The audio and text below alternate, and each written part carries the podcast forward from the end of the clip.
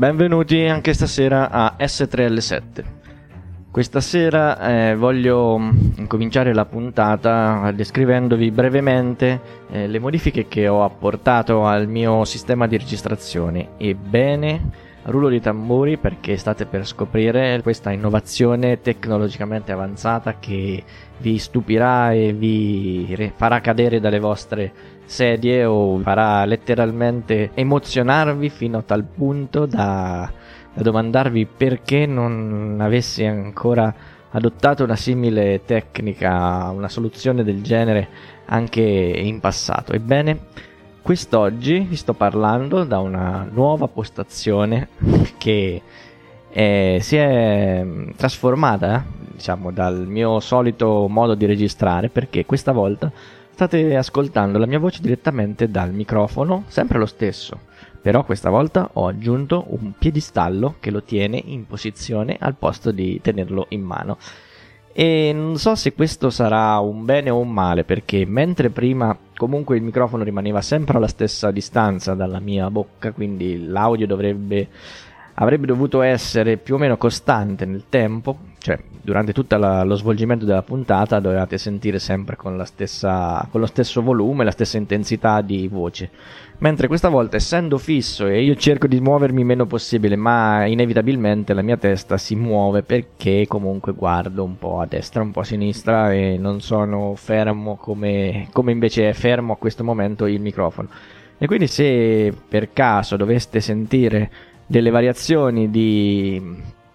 eh, di volume che io non abbia già corretto di mio perché dopo quando la riascolterò anch'io valuterò se effettivamente tenere o meno questa, questa impostazione. Vorrà dire che o non l'ho ritenute eh, degne di nota cioè nel senso che ho voluto comunque eh, mantenere la puntata buona diciamo passabile per l'ascolto Ecco, e quindi state ascoltando effettivamente quello che verrà fuori da questa puntata. Se invece vi accorgete che è veramente molto, mm, eh, come si può dire, insoddisfacente o comunque se, dovete, se, se, per caso vi accorgeste che questa qualità non fa proprio al caso vostro, cioè inascoltabile quindi da non ripetere, vi invito caldamente a farmelo sapere sempre nel solito canale Telegram a chiocciola gsel7 senza la i, quindi gsel7 e così mm, per le prossime puntate magari eh, mi ingegnerò in un altro modo, cercherò di correggere questi, questi problemi.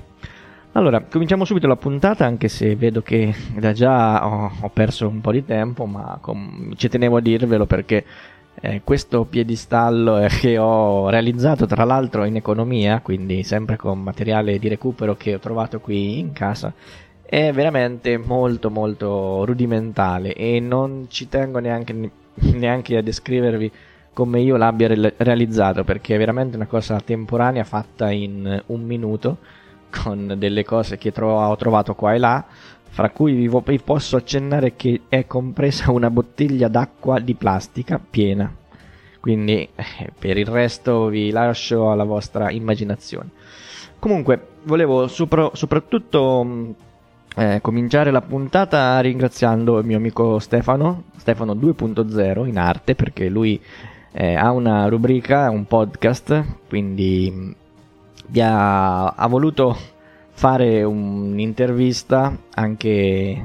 al sottoscritto, sebbene io sia un podcaster in erba, che perché ho cominciato proprio all'inizio di quest'anno o qualche giorno prima. E sua, nel suo podcast che si chiama Ascoltare Podcast, e vi invito tutti caldamente a seguirlo,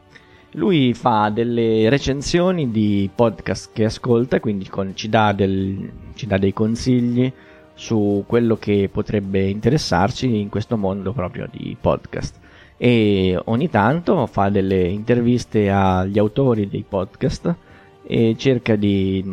di sapere e di scoprire chi sono, che, quali sono i loro interessi, quali sono i podcast che ascoltano e anche come,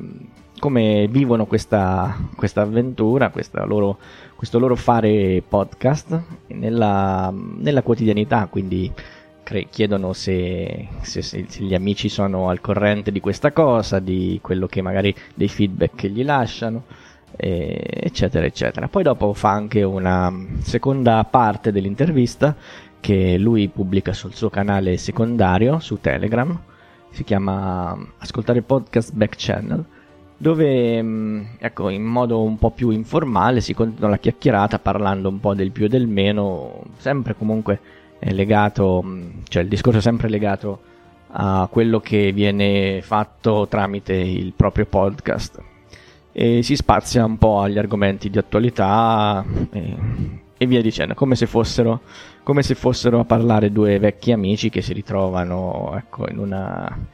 in, una, in un locale appartato e comunque in tranquillità con, con, eh, con, tutti i comfort e quindi ecco,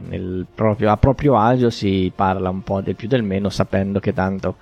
non verremo ascoltati da nessuno, anzi, anzi anche se questo Chiaramente non è, non è, vero perché ci saranno milioni di ascoltatori che dall'altra parte, loro, dalle loro cuffiette, ascolteranno questa puntata con interesse o, o semplicemente con curiosità.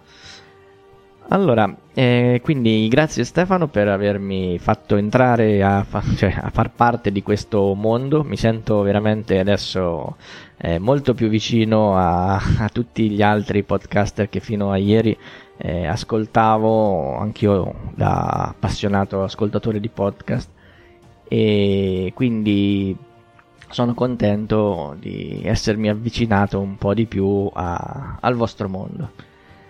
E non dimenticate quindi di andare ad ascoltare Stefano sul suo podcast che ripeto si chiama Ascoltare Podcast, molto facile da trovare, eh, vi saprà indicare eh, i vostri i vostri podcast preferiti, farà sempre un'attenta analisi di quello che viene, quello che viene fatto con il podcast del giorno. E quindi dategli un'occhiata perché anzi dategli un ascolto perché veramente è molto fatto bene. Poi anche lui ha un modo di raccontare di parlare veramente eh, che ti fa sentire a tuo agio, proprio come se stessi parlando con un vecchio amico. Detto questo possiamo ecco, anche addentrarci nella puntata vera e propria perché altrimenti dite che questa sera che stiamo facendo? Parliamo un po' di, di niente come dico di solito io nelle mie introduzioni, no? che parlo un po' di tutto e un po' di niente, ecco, questa sera invece parlo soltanto di niente, perché finora ho soltanto tergiversato. Volevo soprattutto dirvi che la quarantena sta diventando ormai molto più lunga dei 40 giorni, quindi siamo arrivati a più di 60 e non penso che sia ancora addirittura d'arrivo, anche se adesso eh, al 18 maggio dovrebbero riaprire gran parte delle altre attività che erano rimaste chiuse. Quindi anche io con la mia attività ricomincerò ad aprire e vedremo se, se la cosa sarà fattibile. Eh, vi ricordo che io ho un'attività di commerciante eh, su, su, piazza, quindi faccio l'ambulante per vivere e vedremo quali misure bisognerà adottare, quali, quali forme di prevenzione o comunque questi dispositivi di protezione bisognerà utilizzare per fare questa cosa del contenimento del virus che ecco sta facendo danni allora per prima cosa volevo dire che indubbiamente questa epidemia di questo virus questo coronavirus ha causato dei disagi, ha causato delle morti, ha causato tantissimi problemi di suo. E questo non, nessuno lo mette in dubbio. Però come lo fa questo virus, lo fanno tantissimi altri virus nel mondo, tuttora e anche in passato. Se non in, ma- in maniera veramente molto molto più drammatica, quelle del passato o gli altri, perché questo coronavirus, a parte che è un, uh, una specie di raffreddore un po' più un po' più pericoloso perché comunque può causare delle patologie a livello di microtrombosi eh, nel sangue, comunque crea degli accumuli che vanno a ostruire eh, l'afflusso di sangue che arriva al polmone. Adesso io non voglio addentrarmi nella materia eh, sanitaria in sé per sé, o comunque ho capito perché ascolto, eh, ascolto dei medici, degli scienziati, dei dottori che ne parlano in questo modo, quindi io da quello che ho percepito è che questa malattia non è mh, così pericolosa come la si dipinge nei media tradizionali, nei giornali, nei, nei telegiornali e nelle trasmissioni che vediamo in tv. E quindi in corrispondenza di questo fatto penso che tutte le misure di, di distanziamento sociale, di mascheramento forzato, di maschere, guanti, eh, di non lo so boh, di con- cioè, l'impossibilità di uscire eh, di andare a fare una passeggiata da solo cioè ci sono cose veramente eh, fuori da ogni logica. E se, se si intende con logica il fatto di preservarsi dalla malattia. Allora la logica non, non, non esiste, cioè, è, viene, viene, meno in tanti casi, lo vediamo in moltissimi,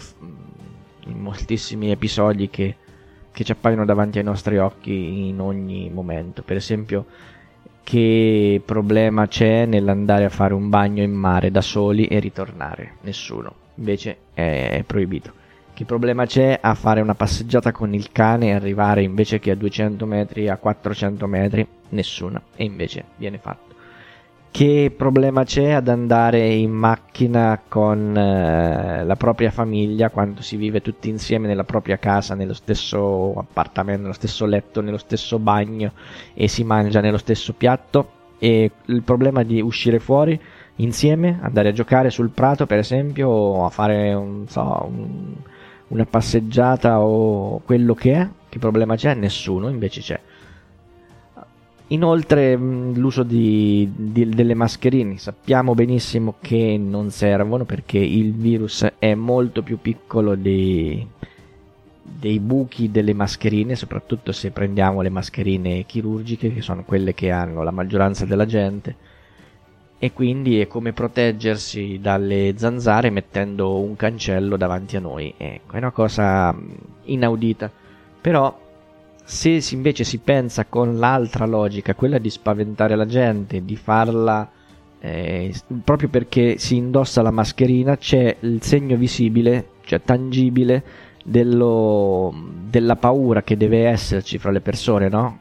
Portiamo la mascherina, quindi c'è un pericolo. Abbiamo mh, mm, il problema di, mh, di poterci infettare e questo aumenta la, la, paura che viviamo tutti i giorni. Inoltre, se ci allontaniamo un po' troppo e vediamo una pattuglia delle forze dell'ordine che ci viene incontro, noi abbiamo paura perché possiamo prenderci una sanzione che verrà stabilita eh, al momento su chi sono i nostri congiunti, su, chi, su dove stiamo andando e perché lo stiamo facendo e se quello che stiamo facendo sia lecito o meno, cioè se sia uno stato di necessità o meno. Questo lo devono stabilire di volta in volta eh, gli agenti che sono tenuti a fare questo servizio, questo lavoro perché gli viene imposto dal, dall'alto. E tutto questo aumenta ancora di più la paura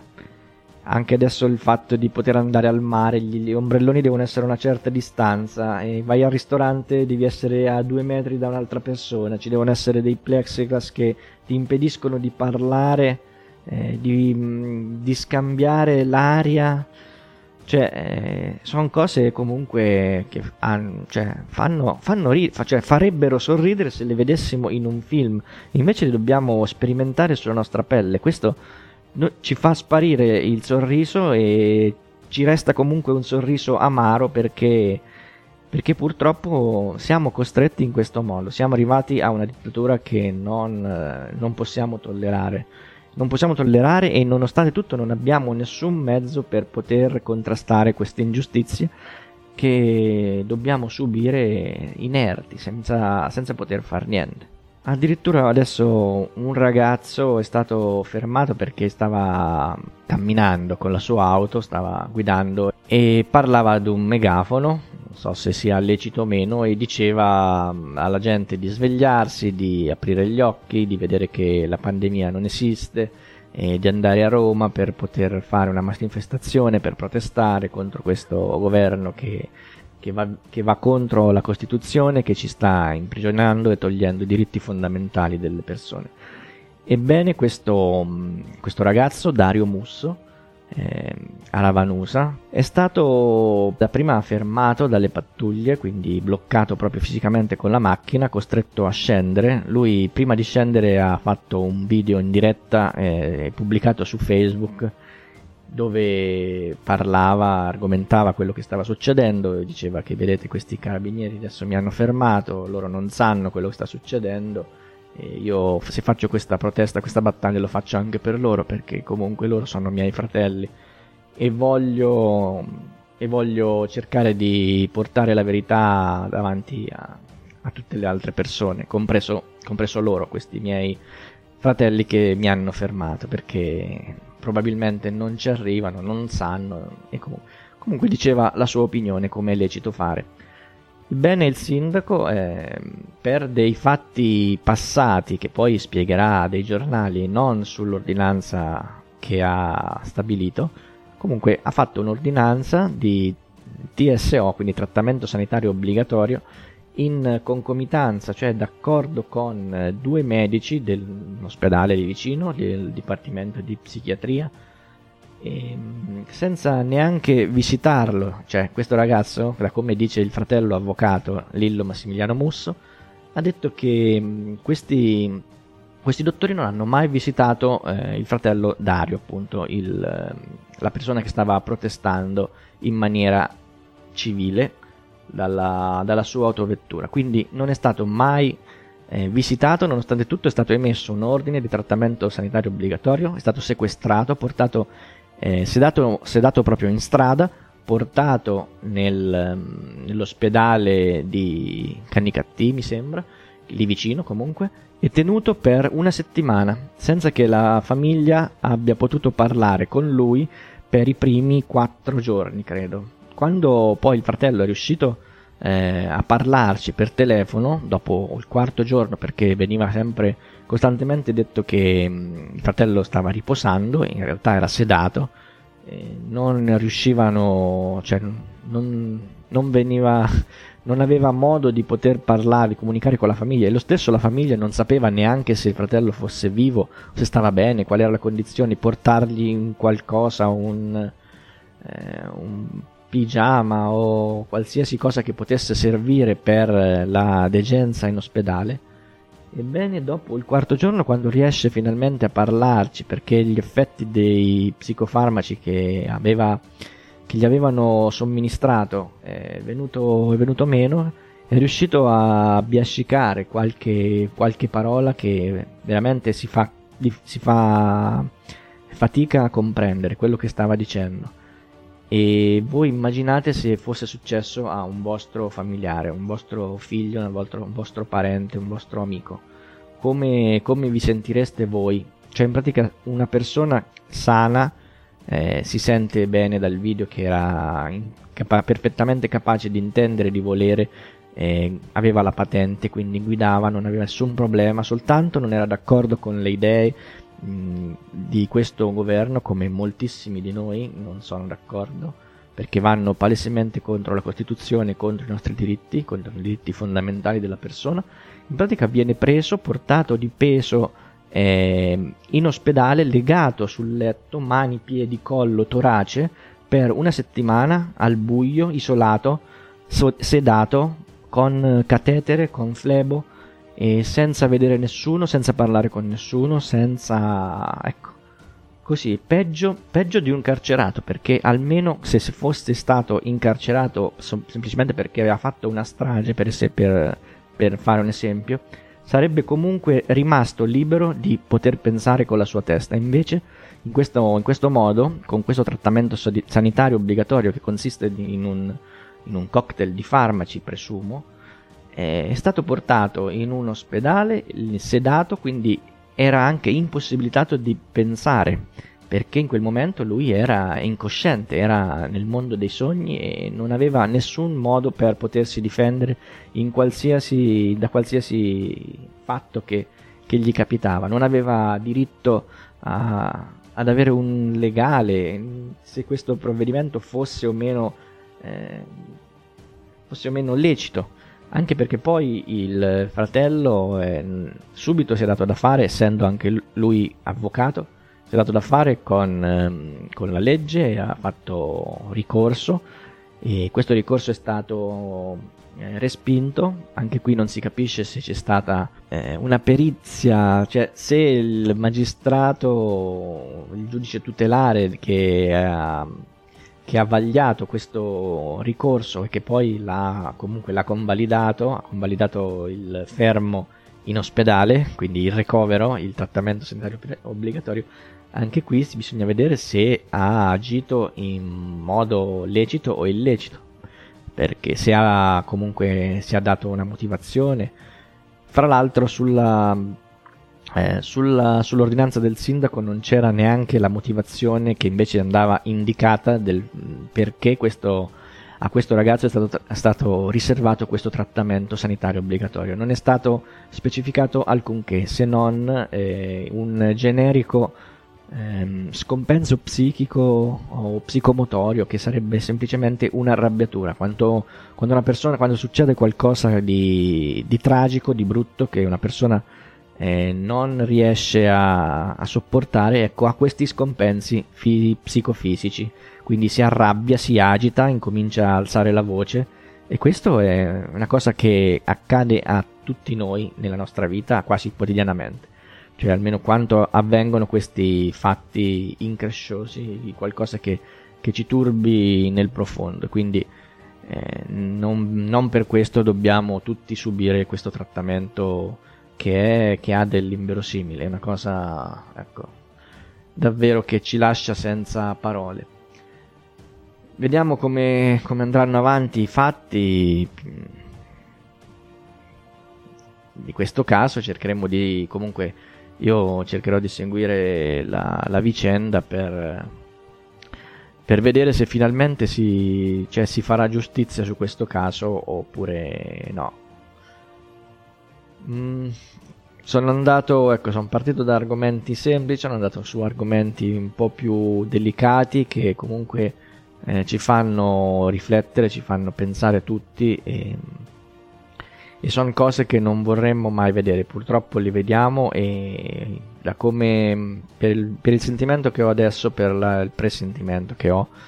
eh, queste cose succederanno ancora. E, però però non, non, dovrebbero succedere. Io non so se qualcuno di voi ha qualche suggerimento per, per poter risolvere questa situazione, questa, questo periodo eh, surreale che stiamo vivendo. Vi invito a lasciare dei commenti, sempre al solito canale Telegram,